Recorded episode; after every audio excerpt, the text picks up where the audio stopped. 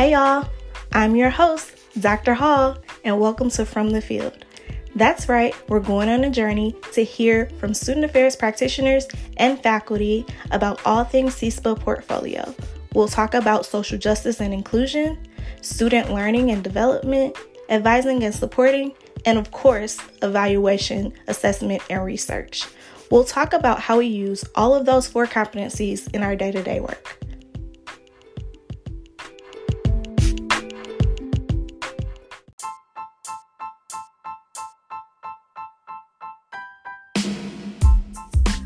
In this episode, you'll hear from me. I'll share my perspective on how I advise and support students as a faculty member.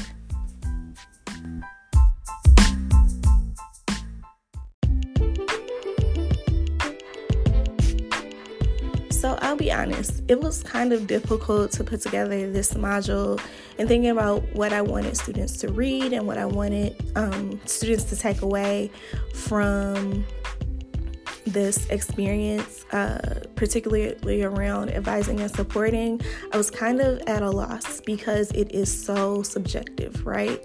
Um, I don't believe in a one size fits all approach when advising students or mentoring students, supporting students, uh, because each student is different. Each person is different and they bring their own unique um, identities to the space. And I believe that it's our responsibility as mentors, advisors, student affairs professionals to really tap into who our students are, getting to know them, and um, using that to help us support them. So, I talk a lot about my undergraduate experience because it is what led me to stay in higher ed and um, student affairs.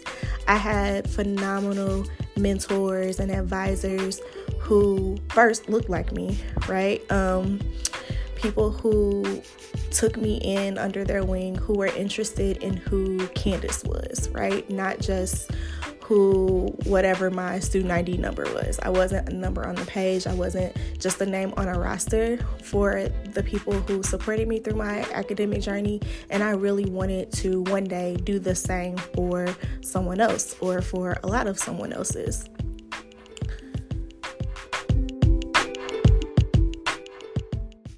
I can remember in the fall semester of my first year in college, um, having to sit with the fact that I probably couldn't return to college because I had a balance, outstanding balance that I couldn't afford to pay. And I went to one of the first people that I met on campus, uh, Yolanda Weathersby, who was in charge of the Welcome Center. And it was in that moment that she encouraged me to not give up and she asked me to be patient with her before I made this decision. She's just like, give me to the end of the day. Um, I'll call you and I'll let you know uh, what you're going to do next. It wasn't really an option, right? Um, and I believe it was because she saw something in me that I didn't even see in myself at the time. And sure enough, a few hours later, she called me. She connected me to some resources, which helped me to get a scholarship to cover the balance, also helping me to get a position um, on campus to help cover my housing. So I worked as a desk assistant the next semester which helped with the cost of my um, housing. I was able to get a, a, scholarship for my tuition, and I was able to return for the second semester of my first year. And that moment really taught me the importance of connecting with students and connecting students to resources that sometimes they don't even know exist. That experience, not only was it meaningful to me, but it really helped me to understand how much one person can impact another person's life um, for good or for bad, right?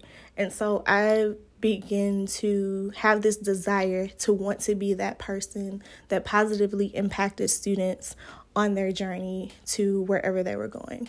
So initially at the time, I thought I would be a secondary um, the secondary education teacher teaching English somewhere, but along the way, I became very interested in helping college students, um, particularly first gen college students who don't have a lot of times don't have the family support um, that they need in transit transitioning to college. That was that was my experience, and so, um, you know, advising and supporting students are just is just very personal to me.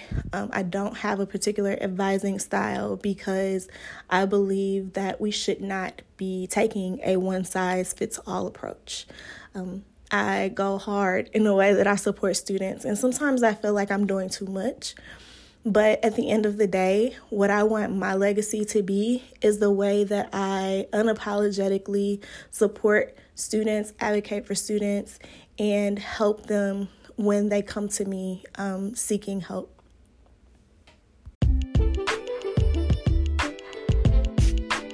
I want to encourage you to reflect on your own college journey, um, particularly drawing from your undergraduate experience. What are the ways you felt supported, or what are the ways you wish you felt supported in that experience, and how can you use that to motivate you in finding your way and how you will choose to support and advise students in the future? And some of you all are supporting and advising students now in the roles that you have in your graduate assistantships and or your practicum experience, but um, you know, what do you want your contribution to be to the spaces that you enter as a student affairs professional? What do you want your legacy to be among students um, when you leave a space? I would say for me, a, a big part of the way that I support students is always by extending my own learning. So, although I am a professor, I, I still don't know everything, right? Um, students are changing. I'm getting older, um, and I'm getting further away from my undergraduate experience, my graduate experience. And so for me, it takes um, con- finding ways to remain connected to the practice, to the discipline, to the field, right? What are practitioners doing in the field so that I can teach what needs to be taught, but also getting to know the students um, themselves, whether it be a group of students, like a cohort, or also individually, because I firmly believe in understanding how students enter my classroom, how they enter conversations with me in advising meetings or in um, office hours appointments, that impacts everything, right? And so for me, it's this this commitment to be a lifelong learner and also this intellectual humility, understanding and recognizing that there are some student, ex- a lot of experiences, right, that I won't fully understand because that is not my lived experience.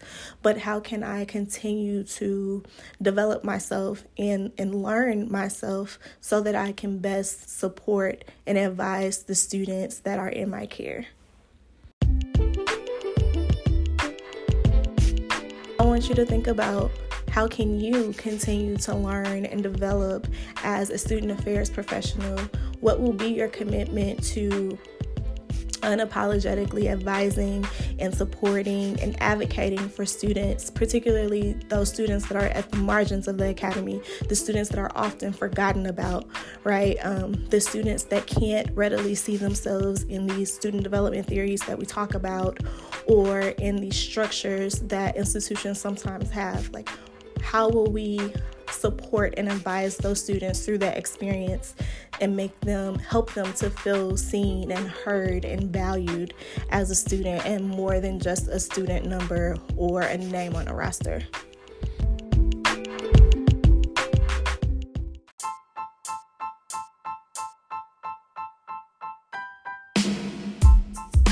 So, as you draft your narrative around advising and supporting, I hope that you will ponder those questions that I posed, right? I hope that you will do some reflection of what your own experience has been, um, what you may want to do differently, what you may want to continue on, um, and think about your legacy as a student affairs professional, um, particularly as it relates to supporting students.